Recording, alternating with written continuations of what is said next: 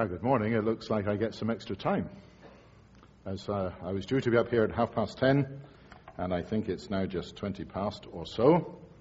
But uh, I'll share that windfall with my dear brother Lindsay, who's going to speak after me. It's a great privilege to be back here at Midland Park and to see you all, and it's uh, a great honor as well to be with the brethren who also have come by invitation to speak to us over the weekend. We know them and love them in the Lord and are very confident that the Lord will give help as we seek to uh, share and teach the Word of God amongst the dear people of God this weekend. Now, I want to uh, begin this first session, please, by reading in John's Gospel, chapter 1. John's Gospel and chapter 1.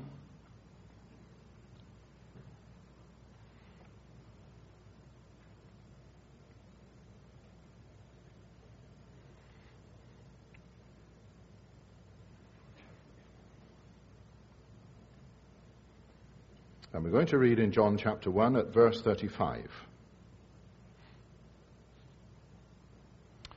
John 1 and verse 35. Again, the next day after, John stood and two of his disciples. And looking upon Jesus as he walked, he saith, Behold the Lamb of God. And the two disciples heard him speak, and they followed Jesus. Verse 40. One of the two which heard John speak and followed him was Andrew, Simon Peter's brother. He first findeth his own brother Simon, and said unto him, We have found the Messiah, which is being interpreted the Christ.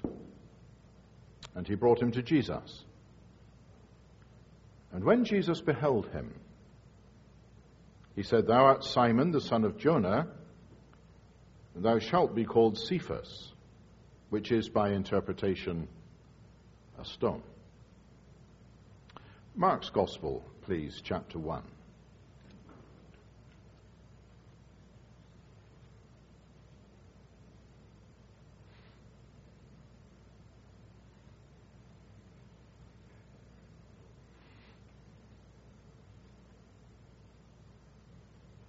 Mark chapter 1 and verse 16. Now, as the Lord Jesus walked by the Sea of Galilee, he saw Simon and Andrew his brother casting a net into the sea, for they were fishers. And Jesus said unto them, Come ye after me, and I will make you to become fishers of men. And straightway they forsook their nets and followed him. And for a final reading in Luke's Gospel, chapter 5.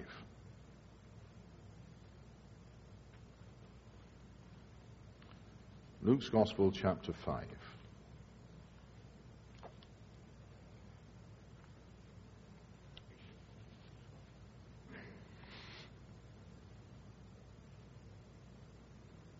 Verse 1. And it came to pass that as the people pressed upon him to hear the word of God, he stood by the lake of Gennesaret and saw two ships standing by the lake. But the fishermen were gone out of them and were washing their nets. And he entered into one of the ships, which was Simon's, and prayed him that he would thrust out a little from the land. And he sat down and taught the people out of the ship. Now, when he had left speaking, he said unto Simon, Launch out into the deep and let down your nets for a draught. And Simon, answering, said unto him, Master, we have toiled all the night and have taken nothing. Nevertheless, at thy word I will let down the net. And when they had this done, they enclosed a great multitude of fishes, and their net brake. And they beckoned unto their partners which were in the other ship that they should come and help them. And they came and filled both the ships so that they began to sink. When Simon Peter saw it, he fell down at Jesus' knees, saying, Depart from me, for I am a sinful man, O Lord. For he was astonished, and all that were with him at the draught of the fishes which they had taken. And so was also James and John, the sons of Zebedee, which were partners with Simon. And Jesus said unto Simon, Fear not, from henceforth thou shalt catch men. And when they had brought their ships to land, they forsook all and followed him. Now we do trust that in his goodness, God will bless the reading and also our study of his good word today.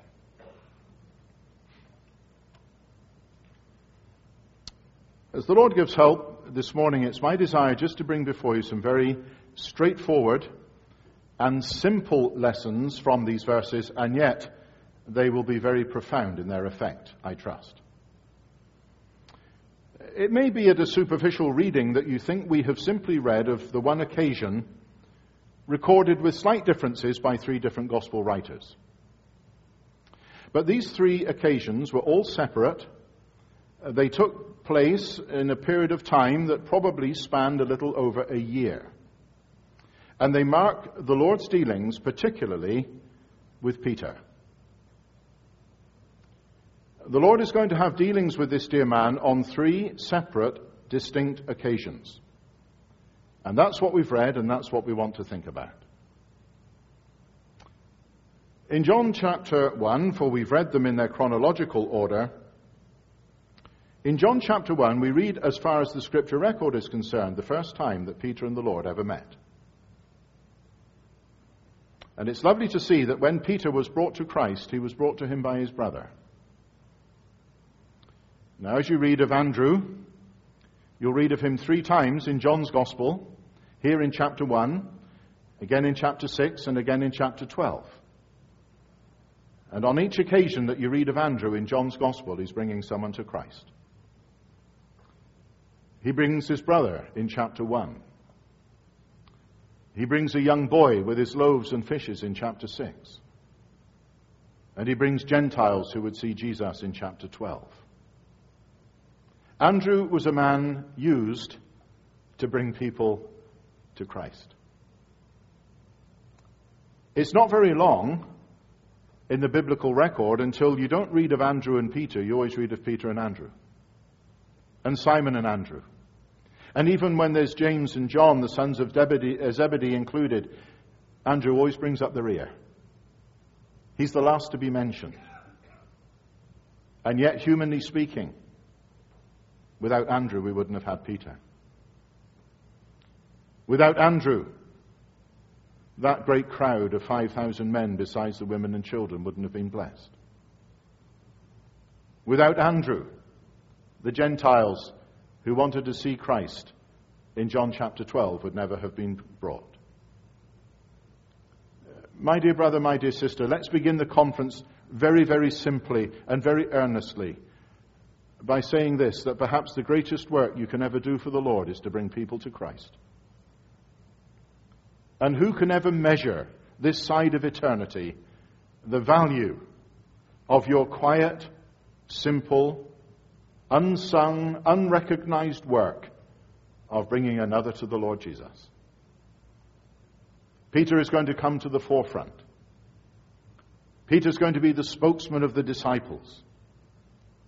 Peter's going to be the one who boldly addresses the men of Israel in the early chapters of the book of the Acts. But Peter was brought to the Lord by his brother. And just as John Baptist was going to fade into the background so that Christ might be prominent. There are certain servants of the Lord who will never have prominence publicly. And the names won't be in the magazines. And the names won't be on the lips of people at a supper table.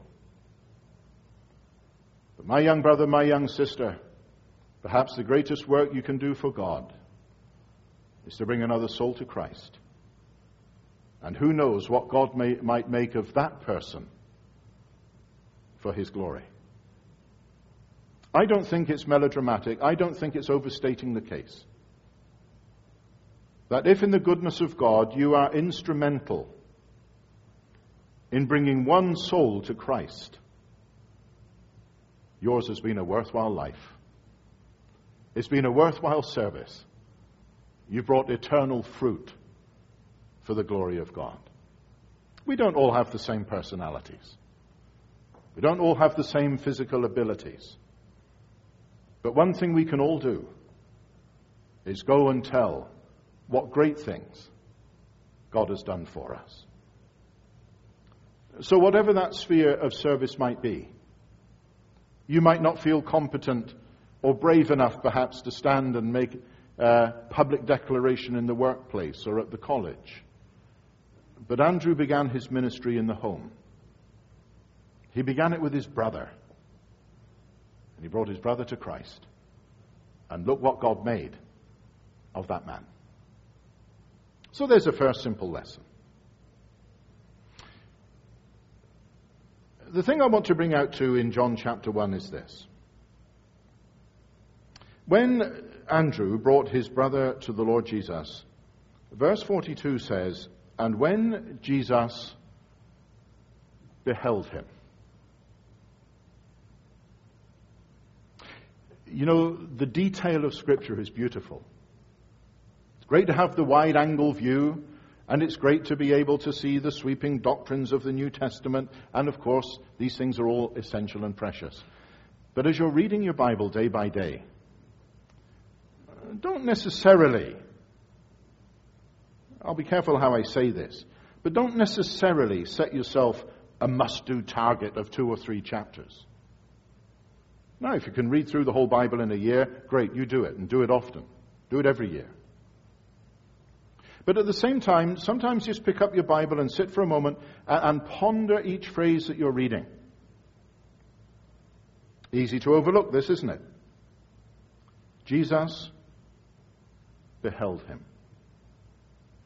Now, if you were to pick up your concordance and look at that word, well, you don't do that these days. You look on your phone, don't you, or whatever it is. But anyway, you look at that word, and you will find that it is the same word the Spirit of God used at the beginning of our reading. And there we read in verse 36 and looking upon Jesus as he walked. Do you suppose John just glanced at the Lord? Do you suppose he was speaking to these two disciples? One of them was Andrew. We suppose the other to be John, the writer of this gospel. Do you suppose that, that John Baptist was speaking to these two men and, oh, he just glanced, he saw, oh, there's, there's the Lord Jesus going by, and then he went back speaking? Looking upon Jesus as he walked. And John wasn't just looking, he was gazing. In fact, that's how the word is translated in Acts chapter 1. When the Lord Jesus ascended bodily up out of the gaze and the sight of those who were with him. And the angel came and said, Ye men of Galilee, why stand ye gazing up into heaven? You imagine if in the break you're outside and there's a, a bunch of you all talking, and then suddenly one of them is just bodily ascends up into the heavens. You think you just give it a little glance and go on speaking? Their mouths are open, their jaws have dropped, they're, they're gazing. And the angel says, Ye men of Galilee, why stand ye gazing up into heaven? This same Jesus shall so come again in like manner, even as ye have seen him go. And John gazed upon the Lord Jesus as he was walking. And Jesus beheld Peter, gazed at him.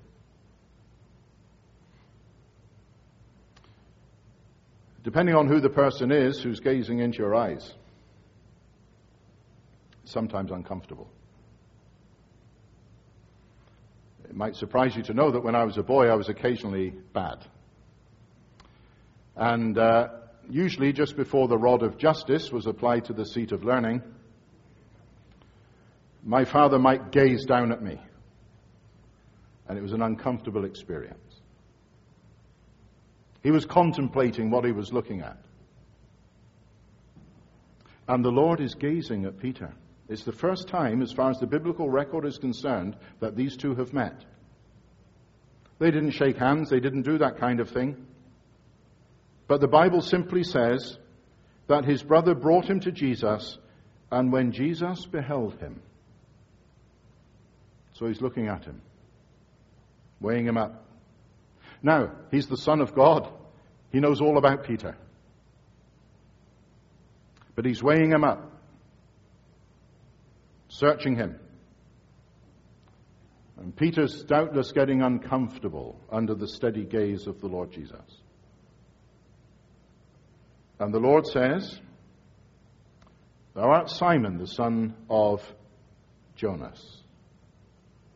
Thou shalt be called Cephas, which is by interpretation a stone. Let, us look at these two little expressions. The Lord gazed upon Peter, and he said, Thou art, thou shalt be. Peter's going to change. Really, what I'm seeing here in, in, in this meeting of Peter with the Lord Jesus is really the picture of when you and I got saved by the grace of God. When we put our trust savingly in the Lord Jesus Christ, a divine assessment was being made. Thou art, thou shalt be. My young brother, my young sister, particularly, when God saved you, you were changed. And you will be changed. And you will continue to be changed. And I wonder, when the Lord Jesus is gazing upon Peter, he's not looking at him and thinking, now what can I make of this man? He knows that. But perhaps as he's gazing upon Peter, the Lord is thinking of all the experiences that Peter's going to go through. As the transition is made from the man after the flesh, Simon, to Peter, a man who's a rock, stable, trustworthy, established. And there's many, many experiences that Peter is going to have to learn in the school of God. And it all begins that very moment when his brother brought him to Jesus. And a divine assessment is being made. And doubtless the Lord is looking upon Peter as well with compassion and with concern. The Lord knows all that he's going to take Peter through to make that transition happen. Peter, thou art, and thou shalt be. Young brother, young sister, the older ones won't mind me specifically in this session of the ministry, please, addressing particularly the younger believers. It's not that it's not for you older ones, but it is particularly for younger ones. You are something right now. And the Lord intends to make you something else. And the moment you got saved, you were enrolled into a training program. The moment that you got saved, you were enrolled on the register of the school of God. And along the way, as the one who is your Lord and your new master, as he seeks to train you and teach you and mold you and eventually use you, there will be times when you don't want to happen what he wants to happen. You'll resist. You'll buck the trend. You'll perhaps even be like Peter was. Even in his mature years, you remember that when the time came for him to take the gospel to the Gentiles, and that was just a step too far for dear Peter. The sheet was let down as Peter, before his lunch, dreamed, and he's thinking, what is this? And this sheet is let down, and there's all this manner of unclean beasts upon it. And the voice from heaven says, Peter, arise and eat. Says Peter, Not so, Lord. Not so, Lord.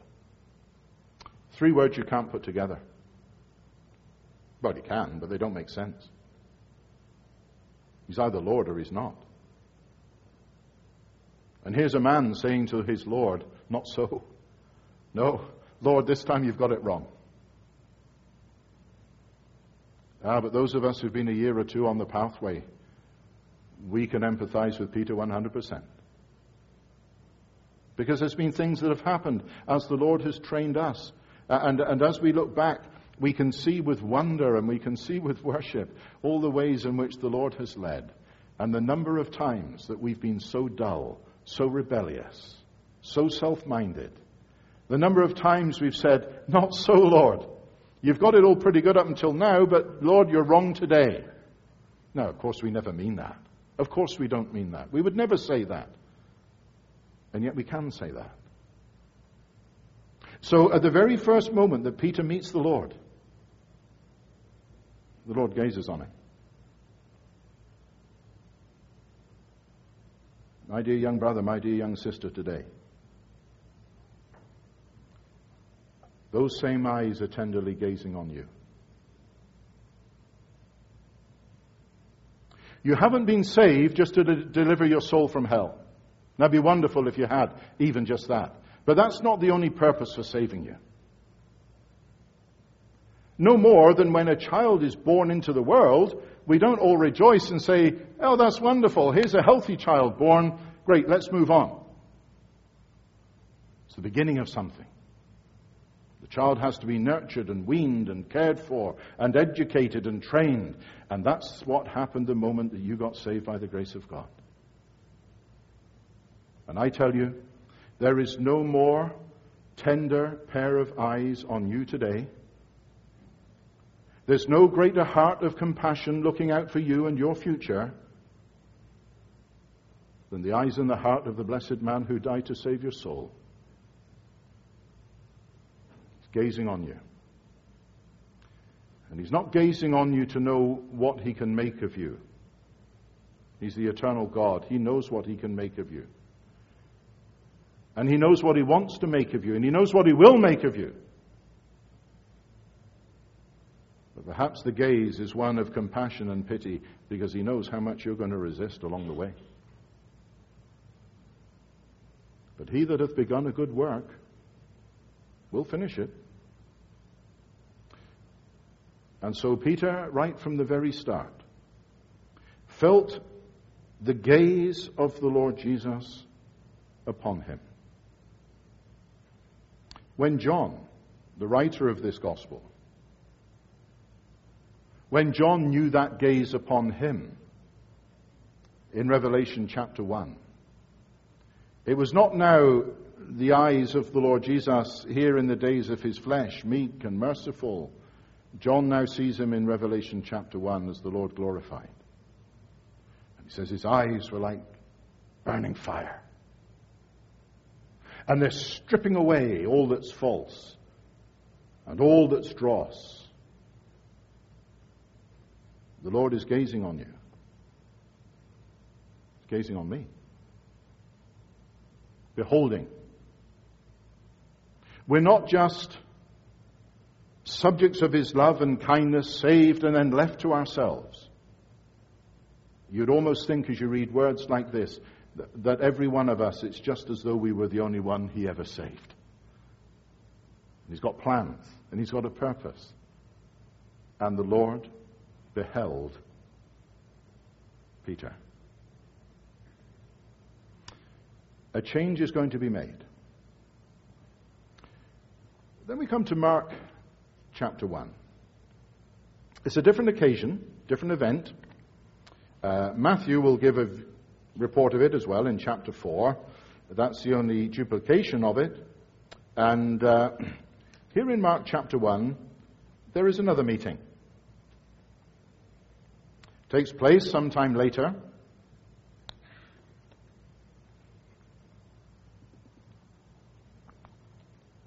And now the Lord is walking by the Sea of Galilee.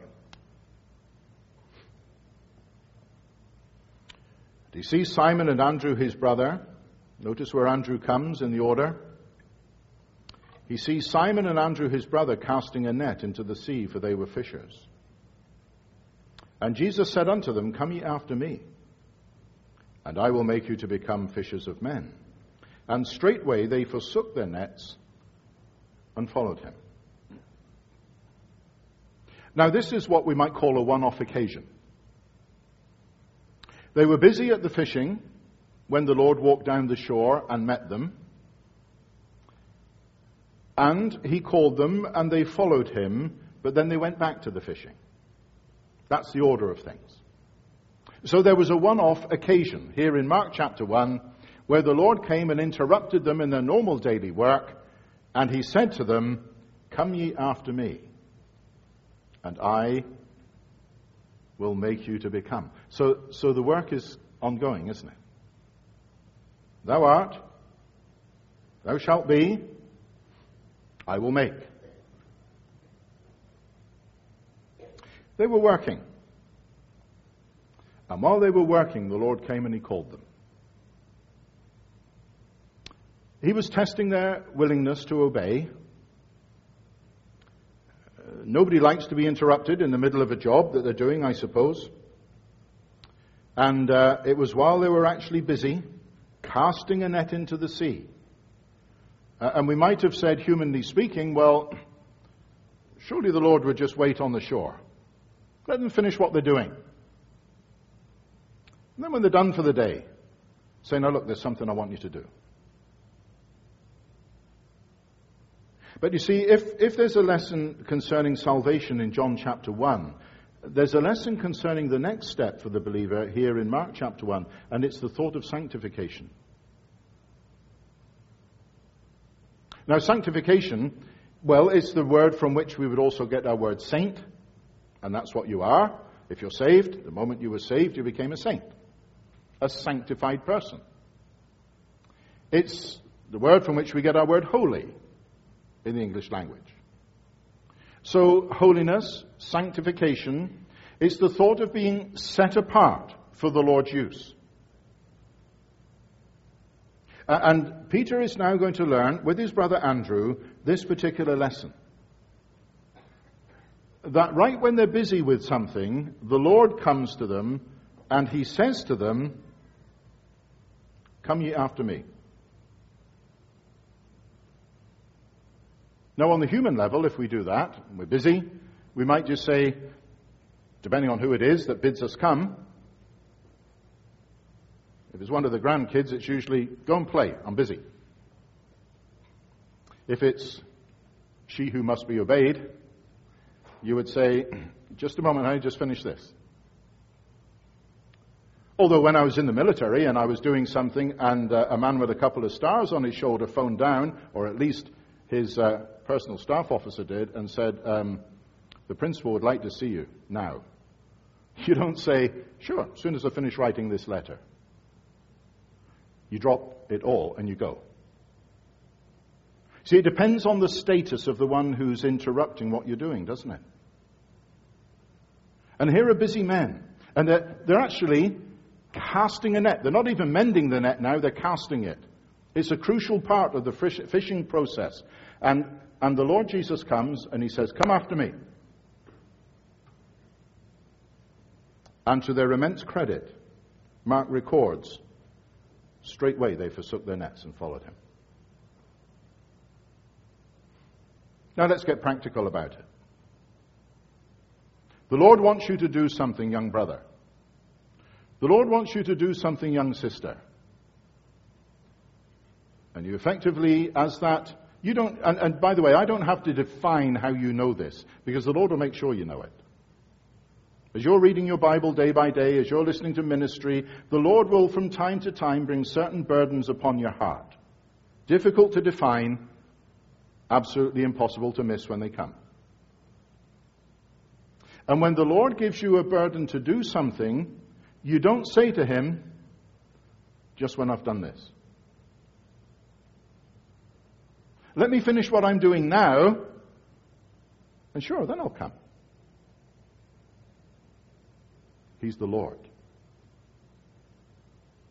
In some so-called evangelical circles, there's the popular idea that, uh, that, that you come to Jesus and then sometime later, when you've maybe thought about it a little, you acknowledge him as Lord. The Bible knows absolutely nothing of that at all. The moment you were saved, you were gloriously transferred from one sphere of authority, the kingdom of darkness, into the kingdom of the Son of His love, you immediately came under the Lordship of Christ. And here, the next step in Peter's experience is that that's being put to the test.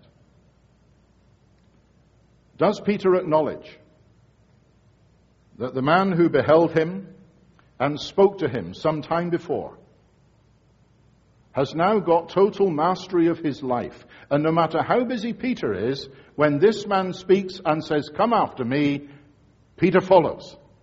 And to his immense credit, that's exactly what he did. And a sanctified life is an obedient life.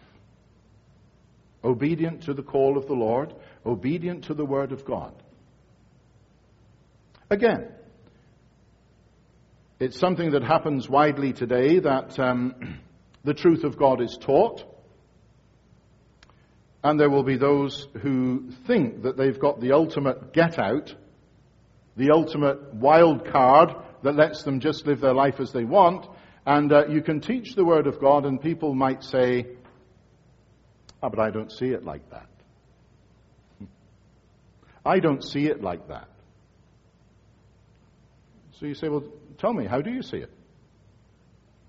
What's your take on this very clear commandment of Scripture? Oh, well, that was just for that day. Uh, that was just for the people in Corinth. That's because Paul hated women. You know, all these kind of arguments. The sanctified life is an obedient life. It recognizes deliberately and intelligently that Jesus Christ, my Savior, is Jesus Christ, my Lord. He's got first claim.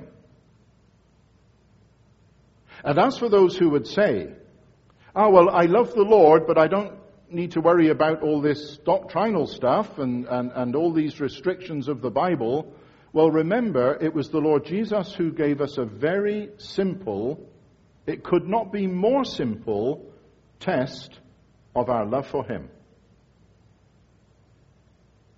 If you love me,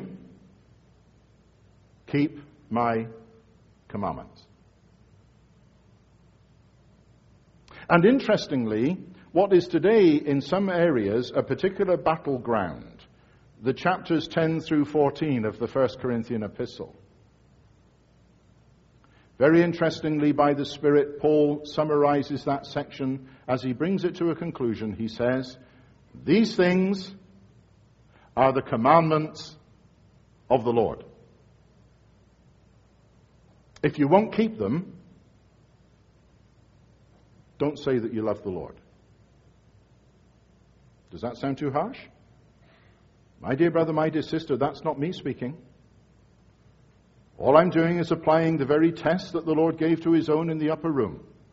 If ye love me, keep my commandments. And here the apostle says, these are the commandments of the Lord. If you don't keep them, you don't love him.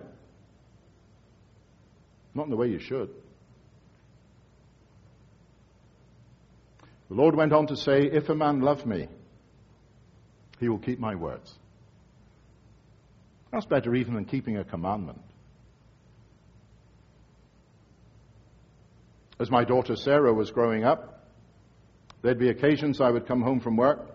She was a little older, you know, and, uh, uh, and able to do things, and I would come in and sit down. I'd say, Sarah, go and put the kettle on, love, and, and make your dad a cup of coffee. She did it. She obeyed, because I was her father, and, well, she knew the consequences if she didn't obey. But you know, she grew a little older, it wasn't long before I'd perhaps come home from work and sit down. I'm talking with Rachel. the next minute, there's a cup of coffee next to me. She's not waiting for the commandment. She's learned from experience what would please me. She's learning from experience what I would like at that particular time. So the Lord says, here's the, here's the, the basic test. If you love me, keep my commandments. But if a man love me, he will keep my words. David would never, ever have instructed his mighty men to go and fetch water from the well at Bethlehem. He wouldn't have, had, wouldn't have had his men hazard their lives for him to refresh himself. But there was a day when he sighed and he said, Oh, that I could have a drink of the water from the well that is at Bethlehem. And there were men who were close enough to the king to hear the breathing of his heart, and, and as far as they were concerned, that was as good as a commandment. And they went through the Philistine lines and got the water, and they fought their way back through the Philistine lines, and they brought it to David. And as a boy, I used to have one of these little Bibles with pictures in it, you know. And one of, one of the pictures was a beautifully drawn picture of David pouring out this water onto the dust of the earth. And I used to think as a little boy, what an ungrateful wretch. You know, here's, here's these men just hazarded their lives, and they bring him the water he wants, now he pours it on the ground. I didn't know anything about the drink offering in those days. David realized when that water came back that he wasn't worthy to drink it. Water that had cost so much. There's only one who was worthy to receive it, and he poured it out as a drink offering before his God. Do you covet that kind of life? Is that your aim, dear brother, dear sister? A life that isn't just governed by commandments. Now, it's good to have chapters and verses for things, but you don't have a chapter and a verse for every contingency of life. You do have biblical principles for everything. No question about that. But some particulars of our life, there won't be a chapter and a verse that says this is right and that's wrong. But the more you get to know the Lord, you'll get to know what pleases Him. And if a man love me, he'll keep my words. Do you love the Lord? Do you love the Lord? He says, If you love me, keep my commandments. A sanctified life is an obedient life. And even as he's in the midst of casting a net with his brother, this man comes and he says, Come after me. You don't know what it was for? That's not recorded. Well, we know the Lord Jesus said to him, Now, uh, I'll make you to become fishers of men. And there was some particular tutorial they needed that morning. There was some particular thing they needed to learn. And perhaps all they needed to learn was the blessing of when He speaks, you obey. You fighting with something? Fighting with a clear commandment of the Word of God, and you don't want that commandment of the Word of God to cut across your life today. And perhaps you even harbor the idea that somehow you can outwit the Lord, that somehow you can get your own way after all. Well, be very careful because he might just give you your own way. But he'll bring you back onto track eventually. And it'll be with pain, and it will be with tears, and it will be with days lost, but he'll bring you back. Trust and obey. For there's no other way to be happy in Jesus but to trust and obey. Peter's learning the lesson of sanctification. A life set apart for the Lord. The picture of salvation in John chapter 1. Sanctification in Mark chapter 1. But now there's a later event, and that's what we read about in Luke chapter 5. Luke chapter 5.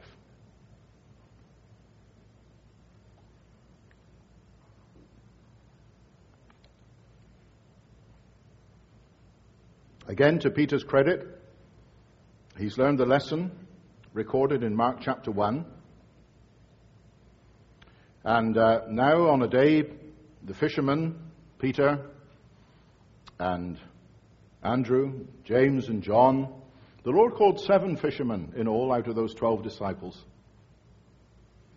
And these men are sitting and they're washing their nets. So he entered into one of the ships, which was Simon's. It was Peter's boat. He's going to use it as a preaching platform. And he said to him, Thrust it out a little from the land.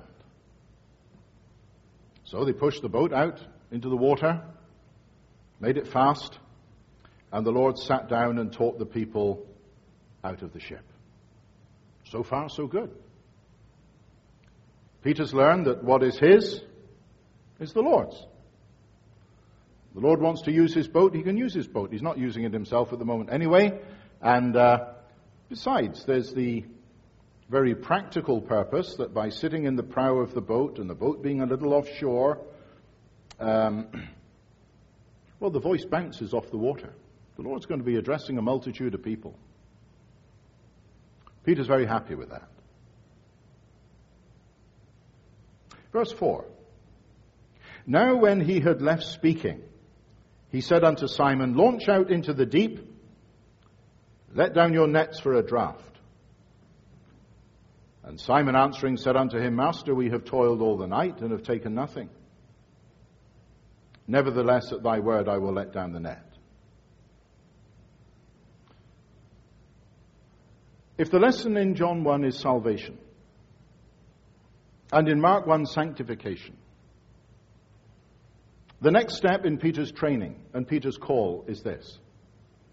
He's got to learn total submission. Sanctification is not necessarily submission. It's possible to live a holy life that's a miserable life. You don't really want to do it. Maybe. But, but a life of submission is one that, that has weighed everything up and deliberately and in a calculated way lays everything at the feet of Christ. Now, now I, have left a good bit of time in that which has been kindly allocated to me this morning. I've left a good bit just because this is a lesson I'm particularly anxious to impress upon young believers today. I speak very reverently and I speak carefully. You've got a man here. He's still a young man, by the way. I don't know how you visualize Peter. I don't know what mental picture comes into your mind when you think of Peter. He was probably the oldest of the disciples. He was probably at this time maybe 21, 20, 21 years old. Certainly by the time uh, it came when he's got to learn another lesson. Uh, and the people came to him and they said, um, do, do, you and your master, do, do, you pay the temple taxes? Oh, oh yes, says Peter. Yeah we, yeah, we pay them. And then the Lord took him aside and he says, Peter, I want a word with you. See, in a kingdom, who pays taxes? The subjects or the king? Well, the subjects. He said, well, why did you tell them that I pay tax? So Peter has to learn that lesson, you see. And then, of course, the Lord very graciously said to him, Right now, where you go with a hook, you catch a fish, you'll find the money in the fish's mouth, and it is for thee and for me. Now, that temple tax was paid from the age of 21 upwards. The implication, at least, is that only Peter and the Lord were eligible to pay. And when you look at the chronology of the Gospels and the subsequent epistles, you will soon realize that the, these disciples were just young people. They were just young men. They were the age of many of you young men here today. And look what the Lord expected of them.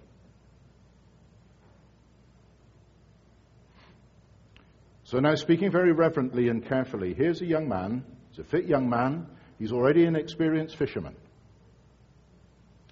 washed up the nets after the previous night's work.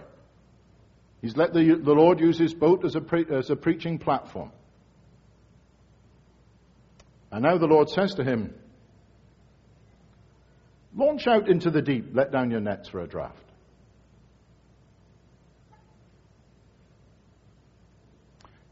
Now, speaking very carefully, this was a carpenter telling a fisherman how to do his job. I mean, that's the human viewpoint, isn't it? We know he's not just a carpenter, but I mean, that's the human viewpoint. Here's a carpenter telling a fisherman how to do his job. And Peter could have immediately said, You don't know anything about fishing. There's no way that we're going to get a catch today with the sunlight on the water. We go out at night and we fish from the boat. Oh, we'll cast a net from the shore during the day, but when we take the, the, the, boat out into the deep, it's at night. That's when the fish will come. Peter's coming through this very well, you know. His protest, if it's a protest at all, is simply, Master, we've toiled all the night and have taken nothing. The implication being, if we can't catch fish at night, we definitely can't catch them by day. Nevertheless, at thy word I will let down the net. Now, brethren, if you've got a message all about the nets and the net, I'm sorry to spoil it, but it's technically not really a point to be made. It's not a partial obedience. It's not that Peter, uh, the Lord said, let down all your nets, and Peter says, well, I'll let down one. I mean, to be honest, that's not there. The thing is, with, with a degree of reluctance, Peter's got to learn not now just to submit his actions, but he's got to submit his mind and his will to the Lord. And I would venture to suggest, are you listening now, young brother, young sister? And, and, and in the goodness of God, you've had a great education. Many, some of you perhaps still in high school, perhaps, but many of you at college. And great things are expected of you in the education system. And I would suggest that the hardest lesson that any of you is ever going to learn in the school of God in your early years is to submit your will to Christ and to submit your mind to Christ. And I'm not saying that criticizing you. I'm showing you what the big problem is going to be. Because you are taught to reason everything. You're taught to uh, ask questions and expect answers. And, and if things don't stock up, uh, stack up rationally and logically, they're to be rejected. Now, your, your logical mind and your human reasoning is God given and it is for the affairs of this world. Have you got that? It's for the affairs of this world. You will never make progress in spiritual things on the ground of your human reasoning and of your logic. It's for this world. Let me take a simplistic but nevertheless real example. Mary was the mother of the Lord Jesus. Fact. The Lord Jesus is God. Biblical fact. The logical conclusion is that Mary is the mother of God. Absolutely wrong. Just two or three steps that are logical and utterly unscriptural. And, and one of the greatest difficulties you're going to have to face up to, and which the world, as it witnesses your progress in spiritual things, will always be mesmerized by, is why, why would you reasonably and logically give up things for Christ whom you've never seen?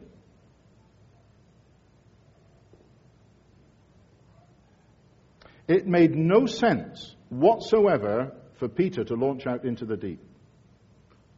All his experience said it was wrong. The experience of everybody else said it was wrong. But where all human experience and all human reasoning hits the buffers, faith says, the Lord has said it and I will do it. And that actually is the greatest example of faith you'll ever read of in your Bible. If I said, What's the great chapter of faith? you would say, Oh, Hebrews chapter 11. Well, in one sense it might be, but, but really the great chapter of faith is Romans chapter 4. Because as Paul is outlining and explaining how the great doctrine of justification by faith, how doctrinally it stacks up, he says, Let me show you this great example of, of Abraham. And Abraham is told by God that in his advanced years, he and his old wife are going to have a son. Now, there are men in this world today, and they will tell you that faith is just some kind of crutch. You know, faith is just the resource of, of men and women who are too idle or too scared to use their own minds. What does the Bible say? The Bible says that Abraham thought the whole thing through. He considered his own body now dead, as far as reproduction was concerned. And he considered the deadness of Sarah's womb as far as reproduction was concerned.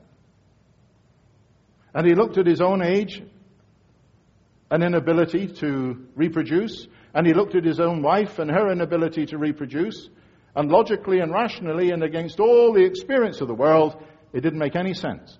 And when all his reasoning hit the buffers, He said, God has said it and I believe it.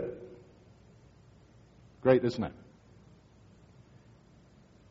And it's recorded what God has said, He is able to perform. My young brother, young sister, get that under your belt. What God has said, He is able to perform. And on this day in Luke chapter 5, the Lord Jesus called a man away from the best day's business he ever had. He obeyed the Lord. He went out and they cast the net and the net was, was breaking with the strain and they had to call their brethren to come and help them and the boats were still sinking. And this would have been the record haul that was ever taken out of the Sea of Galilee. Peter, you've got it made. You are the fisherman, Peter. And that's the day he left it all and walked with Christ. Makes no sense, does it? This world and its reasoning would say, You're stupid. That makes no sense at all. Would you, would you suffer a little word of personal testimony? Had I followed my natural secular career, I would have, not now, I'd have been retired, I guess, but my career for the last umpteen years, I would have been, I don't know, captain of a jumbo jet. And the world would say, yeah, that's a, that's a nice kind of fitting end to a career.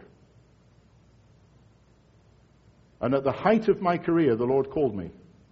Now, I can claim absolutely, absolutely no credit for this because it was a crystal clear call, and the Lord gives the grace to answer, and we left it and we walked away from it all. And I had colleagues who just were absolutely dumbstruck. How are you going to live? Man, you're stupid. You've got it made. You can. That's what Peter had. See, my young brother, my young sister, never ever fear that by being obedient to the Lord, you're going to be a loser. Can I say that with all the earnestness of my heart? Never ever fear that by obeying the Lord, you're going to be a loser. The great rational temptation would be, Lord, I feel you're dealing with me, and, and, and I feel that you want me to do something for you, but Lord, I'm busy with college right now. Lord, I know that you've got something for me, but I'm in my probationary years now since I've left college. Lord, Lord I, I know that you've got something for me, but, but just another year and, and I'll, I'll secure that promotion. That, that's, that's me ready then. And your life will go by, and your life will go by.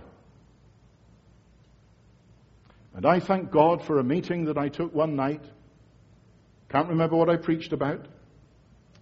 And I stood at the back of the hall shaking hands with people as they walked out, and there was a big man, big fella, and he came. And as he approached me, I didn't know who he was then, I don't know who he is now. And that big man, he had tears streaming down his face. And he took my hand so hard I thought he was going to break it. And he said to me, Young man, don't give the Lord the leftovers of your life. Give him your best. I don't know what his story is. I just don't know. I can only assume it was a man with whom the Lord had had dealings perhaps many a year before. He's calling him away. Leave it. Follow me. Perhaps he made all the sensible excuses. And he just couldn't bring himself to submit his mind and his will to Christ. And now, as a mature man and verging on an old man, he realizes that his life's gone by. His opportunity's been missed. And for all I know, I don't know. He might have been a rich man. He could even be a famous man. But what will you have to present to Christ at the judgment seat? What will you have, what will you have built for him for eternity? What will you have done for his glory? Now, the Lord's not going to call you all away from professional work. He's not going to do that. But with many of you, he's going to do what he did with Peter in Mark chapter 1. And he's perhaps going to interrupt your career. And he's perhaps going to say, Come, follow me. I've got something for you to do today. When he does it, you won't have to wonder about it. You'll know it. And when you know it, obey it. Obey it. It can be a tough school. But as the Lord gazed on Peter at the beginning, he knew that he, Peter's Lord, was going to fulfill what he'd said to him Thou art, thou shalt be. And thank God he did that in the life of Peter. And he'll do it in your life as well. He's got a purpose for you, he's got a work for you, and he's going to speak to you about it. And when he speaks, God give you help to obey. May God bless his word.